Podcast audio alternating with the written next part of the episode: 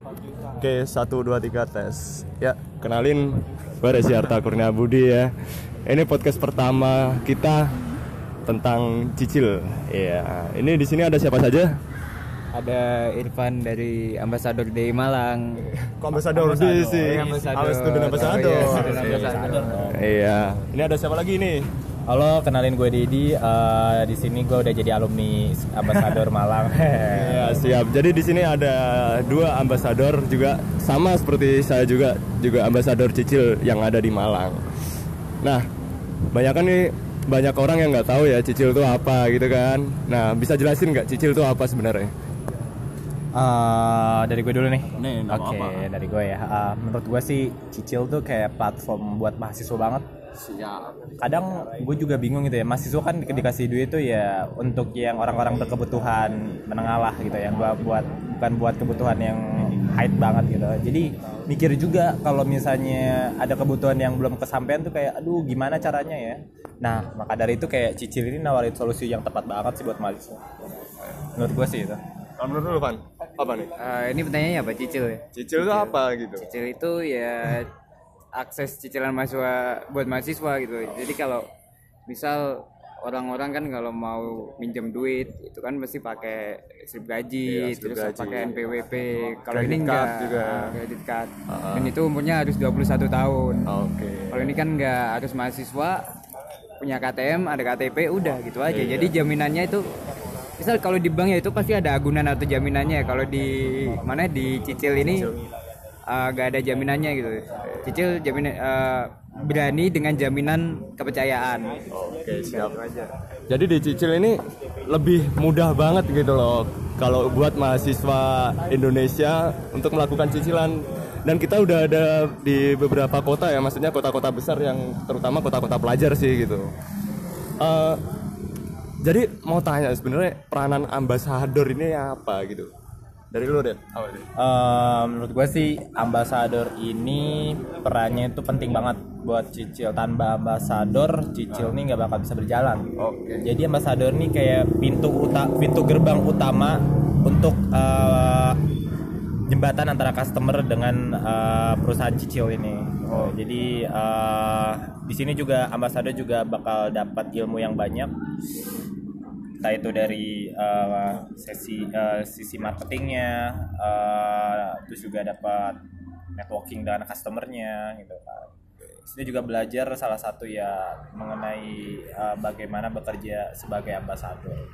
Oke, itu ya maksudnya tugas-tugasnya sebenarnya ada banyak ambasador itu ada tiga tugas. Yang pertama ada marketing, kita juga menjadi kontak point, kita juga menjadi security risk gitu. Oh ya nih, ada tambahan lagi orang yang datang ini juga sama, student ambasador juga gitu. Masnya dari mana?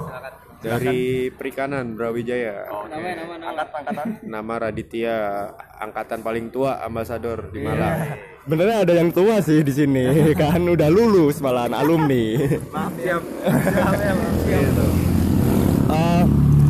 ini lebih kita lebih mau sharing tentang Ambassador Day aja sih gitu. Kemarin kita barusan ada acara yang namanya Ambassador Day gitu. Nah, Cicil ini kan udah satu tahun di Malang ya kan teman-teman. hampir hampir Hampir satu satu, tahun. hampir, satu tahun. Sebentar Mau lagi Enif, kita, ya sebentar lagi kita enif ya. Ya sebulan lagi. Eh, kemarin tuh ada acara yang namanya Ambassador Day gitu. Kok bisa kita ini sebenarnya kita ini orang empat ini adalah panitianya. Bukan pernah eh, kita lebih ke inisiator aja sih. Inisiator kenapa kenapa harus ada Ambassador Day gitu. Menurut Dedi gimana? Ambassador Day itu apa dan tujuannya apa gitu? Bisa diceritain nggak? Oke mungkin singkatnya ya waktu gua daftar jadi ambasador yang gue ekspektasiin gue bakal dapat ilmu banyak Eh, at least yang pertama tentang eh, marketing dan gimana caranya jadi ambasador tapi eh, ekspektasi itu sedikit terpatahkan karena eh, kegiatannya hanya bertemu dengan customer buat agreement. Dan di situ juga gue lagi eh, salah satu mahasiswa tingkat akhir yang lagi ngerjain. Alhamdulillah gue bisa lancar ngerjainnya. Skripsi ya? iya setelah jadi gue tuh agak sedikit kepikiran juga eh, karena cicil karena gue merasa seneng bangga jadi ambasador cicil. Maka dari itu setelah skri- skripsi gue kelar gue inisiatif gitu loh sama anak-anak dan anak-anak juga pada ngomong kayak gimana ya caranya buat ambasador ini bisa deket gitu satu sama lain walaupun beda uh, fakultas kampus gitu kan. Jadi nggak ada gap gitu di antara kita dan kita bakal bisa maju. bareng nah dari situlah gue uh, nemu teman-teman yang sering nongkrong salah satunya Rezi, Irfan dan Radit dan beberapa anak-anak yang lain. Kita ngomong-ngomong ya tadi cuma wacana doang sih. Tapi uh, di situ gue coba buat serius akhirnya uh, dapat persetujuan dan alhamdulillah acaranya uh, bisa dilaksanain sampai sekarang gitu. jadi uh, ambassador day ini penting uh, penting banget. Yang pertama itu karena kita belum pernah temu ya? ketemu jadi acara uh, jadi untuk tema yang ambassador day yang pertama ini uh, kita bakal apa namanya uh, yang gua sa- uh, yang gua saranin tuh waktu di acara ini pengen ngedeketin semua ambasador jadi pengen saling mengenal dulu untuk yang pertama gitu. Untuk yang pertama. Iya itu eh, macam latar belakangnya kenapa ambasador day bisa ada gitu sebelumnya aku mau tanya eh, ke eh eh, bukan tanya sih gini jadi yang pertama tadi itu Dedi itu sebagai eh, ketua pelaksana kita dan ini ada Irfan juga Irfan ini sebagai si acara terus ada Radit dan gua yang sebagai perkap sebenarnya ada panitia-panitia lagi yang lain tapi nggak ada di sini. Cuma ini mau ngobrolin ya kita semua udah tahu misalnya ambasador itu ambasador itu seperti apa. Eh gua mau minta apa ya? Feedback aja lah dari teman acara nih. Kenapa bisa mendesain seperti itu? Apa latar belakang Anda untuk bisa ya istilahnya itu kan mendekatkan orang lain gitu, eh, mendekatkan orang yang belum kita kenal tapi kok bisa sukses gitu apa nih Eh, jadi untuk acara sih sebenarnya acara ini kan untuk kegesila, kegesi- kegelisahan teman-teman ya kegelisahan teman-teman karena kok jadi ambasador cuma gini-gini aja kok cuma tanda tangan cuma eh, apa Ketemu namanya klien, promosi iya. ketemu klien jadi gimana caranya biar ambasador ini nggak gabut-gabut banget gitu jadi kan eh, makanya teman-teman kayak Kak Dedi, Rezi, terus Bang Radit itu kan eh, mau bikin acara yaitu Ambassador Day. Nah tujuan Ambassador Day ini kan untuk mendekatkan. Nah caranya gimana? Caranya biar mendekatkan itu caranya adalah dengan membuat eh, membuat acara yang pokoknya full nggak ada gabut-gabutnya gitu. Jadi randonnya itu full gak ada free time. ya pokoknya diisi apa aja. siapa aja pokok main gitu ya Eh, pokoknya Pokok main, main. materi. tapi tetap ada materinya, tetap ada materinya. ilmunya.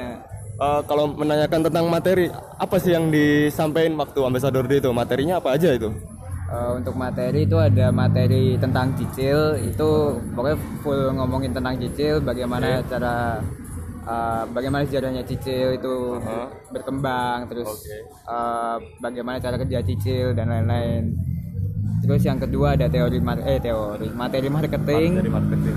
Uh, materi marketing itu gimana caranya Ambassador Day ini lebih mengerti tentang uh, apa namanya marketing tentang jadi uh, dari dua materi tersebut terus Ambassador Day ini ada acara lagi nih. Jadi Ambassador eh para Ambassador ini uh, dibuat per kelompok untuk uh, mendiskusikan apa proyek selanjutnya yang akan di apa namanya yang akan dilaksanakan oleh Cicil. Jadi proyek proyeknya yaitu uh, bi- collabs. bisa Collab ya bisa sama uh, apa sih namanya fintech fintech bisa Iya, startup bisa startup, iya, sama startup gitu ya. lain. Heeh.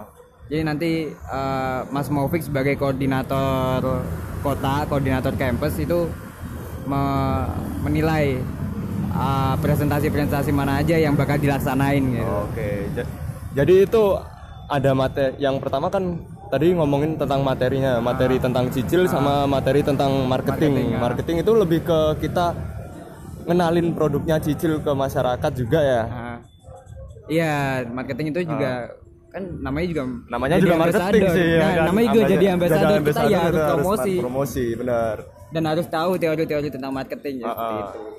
Selain itu juga eh, cicil kan eh, apa itu kita juga mendanain kampus untuk apa eh, sponsorship sponsorship itu ya juga banyak banget gitu. Dan aku lihat sendiri di Malang ini sudah berkembangnya sangat pesat banget sih. Kita aja tiga bulan udah udah orang-orang itu udah banyak yang tahu. Apalagi udah setahun ini, insya Allah kan kita juga Kata Mas Muhammad udah 2000-an customernya. ya 2000-an di Malang loh. Wow. Itu keren banget sih sebenarnya. Masih kita baru satu tahun udah banyak orang yang tahu tentang cicil. Nah, tanya ke Mas Radit nih, ya. Gimana kesan pesannya Ambassador Days kemarin? Kenapa kok bisa kok bisa kok mau sebenarnya kok mau menjadi bagian dari tim ini? Nah, kalau menurut gue sih sebagai menjadi bagian dari tim itu juga menja- eh, merupakan sebuah bagian mendekatkan diri ke teman-teman ambasador cicil yang lain. Dari panitia nanti bisa membaur ke peserta yang lain, ke teman-teman ambasador yang lain. Jadi kita tahu. Nah kan di sini gue jadi nemenin Rezi nih di Perkap. Nah di sini nih usaha kita, eh usaha gue sama Rezi ini berbuah manis lah. Capeknya kebayar banget dengan serunya acara pecah, hype-nya sampai sekarang juga pecah Masih ada banget, ya? masih ke bawah. Insya Allah sampai selanjutnya sih hype-nya naik kita terus. harus kita harus naikkan hype terus, ya anak-anak ambasador ini. Nah, gini kok bisa kebentuk dengan tim sekecil ini?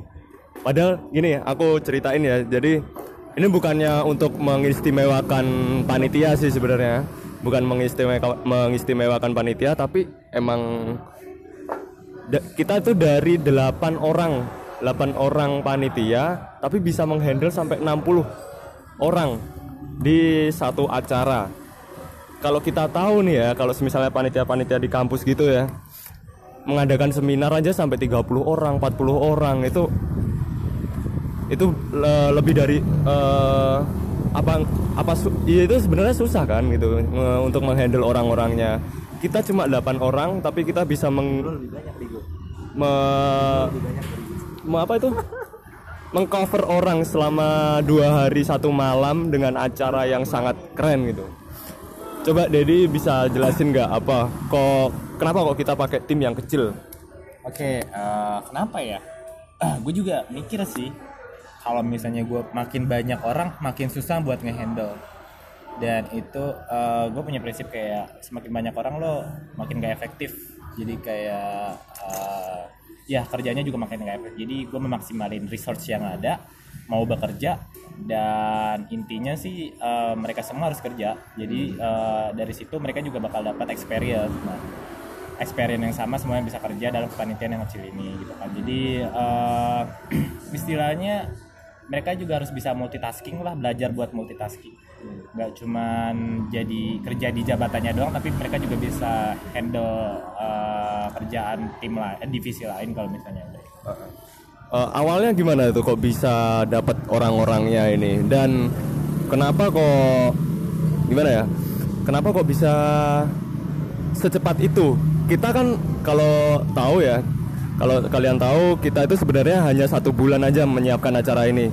Nggak ada satu bulan sih kita leb- eh, kita lebih fullnya itu di akhir-akhir acara gitu kita baru nge ngefixin lain-lainnya tapi kita sebenarnya kita kasih waktu estimasi satu bulan aja nih kok bisa secepat itu Well, uh, cara gua ngerekrut tim itu uh, berdasarkan pengalaman gua. Jadi gimana caranya lo bisa ngerekrut tim? Ya lo harus menanyakan langsung ke orangnya. Dan kalau dia udah bilang nggak mau, berarti emang dia udah nggak mau. Ya kita nggak bisa memaksakan. Tapi kalau dia mau dan ada keinginan, baru uh, kita uh, apa namanya ajak dia dan sebagai salah satu uh, ketua pelaksana yang mengajak dia juga kita harus meng uh, apa ya mengencourage tim kita dan uh, teman-teman kita gitu jadi di sini juga uh, as a leader juga lo harus bisa uh, memimpin dan memberikan saran uh, bagaimana yang baik dan benar kepada tim itu jadi uh, tim ini gue bentuk dari orang-orang yang udah kita kenal dulu deh gitu kan. Jadi tadinya emang ada sih beberapa yang nggak kenal cuman ya istilahnya kalau kita yang mencari orang yang terbaik ya kita harus kita yang harus terlebih dahulu menanyakan bukan kita menunggu dia untuk menanyakan ke kita gitu. Ini yang jelas ini bukan mengistimewakan kita sebagai panitia ya. Kita bukannya pamer atau gimana kita sebagai panitia bisa eh, membuat acara seperti itu. Tapi ini buat sebenarnya ini buat podcast ini membuat eh, ambasador-ambasador lain bisa mengetahui gitu. Kan kita ambasador ada banyak di lain-lain kota. Mungkin kalau misalnya kota-kota lain pengen membuat macam kayak gini kita loh di Malang bisa ka- ke kalian bisa apa enggak gitu loh. Jadi ini sebuah motivasi aja sih. Dan kita sebenarnya nggak pamer sumpah kita nggak pamer tapi ini juga sebuah tantangan buat kalian ambasador-ambasador lain buat me- bisa membuat acara seperti ini gitu. Nah eh apa ya? Mau ditanyakan apa lagi nih sebenarnya? Eh, kita mau ada Irfan nih gimana? Enggak enggak. Kita sebenarnya mau ada acara lagi nih. Oh, acara lagi nanti gitu. itu coming soon masih ya. Masih belum gitu. Udah aku iya coba aku pengen tanya ke Radit ini dari tadi jangan jarang ngomong banget ini diem ya. Gimana? Kalau buat Radit efeknya apa sih sebenarnya? Langsung ke efeknya ya semakin diharapkan sih semakin erat kekeluargaannya terus semakin solid aja dan teman-teman semakin profesional lah diharapkan semakin profesional harus bisa membedakan dunia kerja dan dunia UKM dan lain-lain sih gitu. lebih profesional kita harus dituntut lebih profesional Gitu aja sih. kalau lu apa Dit? harapan gua dengan dengan uh, adanya acara Ambassador Days yang mempererat hubungan antara ambassador dan juga memberikan sedikit materi tentang ambassador, how to be ambassador. Gua harap ambassador-ambassador yang telah uh, terseleksi terpilih gitu kan di acara Ambassador Day ini bisa ada pemikiran ke depan buat meningkatkan uh, cicil salah satunya uh, memperbesar di uh, kota salah satu kota Malang yang sedang diacarakan ini. Jadi uh, mereka punya kemauan dan sense of belonging cicilnya lebih besar lagi untuk uh, memajukan dan uh, membesarkan lagi cicil yang ada di Malang, mensukseskan uh, cicil, cic- uh, apa namanya uh, cicil yang ada di Malang. kalau lu Van apa Eh, harapanku buat cicil ke depannya dan ambasador-ambasador seluruh Indonesia udah ada buktinya itu kalau di Malang bisa ngadain Ambassador Day dan efeknya memang besar kerasa ya? banget Kerasa kerasa banget banget, ya? di mana ambasador-ambasador di Malang ini udah makin eh, makin rekat terus ada yang cinlok ya udah siap yang- ada ya udah ada yang cinlok ya udah ada yang mau jadian Asik. nah, kan seru banget kan Seru banget. terus uh, ambasador di Malang ini juga oh, ambasador di Malang ini juga uh, selangkah lebih maju dari ba- ambasador-ambasador lainnya. Soalnya mereka sudah dikasih materi yang lebih dalam lagi tentang cicil. Mereka lebih lebih Ngerti, solid lebih ngerti. Ngerti. Dan juga lebih profesional tentunya. Karena mereka juga uh, sekarang udah bisa membedakan mana uh, korporasi mana uh, organisasi seperti itu. Jadi di sini aku lebih menekankan lagi kita bukannya pamer tentang kepanitiaan kita, kita bukan pamer tentang kerja keras kita, tapi kita pengen ngasih tahu kepada kalian bahwa kita di Malang sudah bisa mengadain Ambassador Day dan itu efeknya memang luar biasa sih gitu. Jadi aku berharap teman-teman teman-teman semua yang ada di Cicil student ambassador di seluruh Indonesia cobalah untuk membuat acara ini aku yakin eh, ambasador-ambasador yang ada di Indonesia ini lebih kreatif-kreatif lagi daripada Malang sebenarnya. Aku percaya itu banget dan semoga sukses buat kalian semua. Mungkin itu aja podcast. Ya, selamat malam dan sampai jumpa. Sampai jumpa lagi di podcast-podcast cicil selanjutnya. Oke. Selamat siang, eh selamat malam.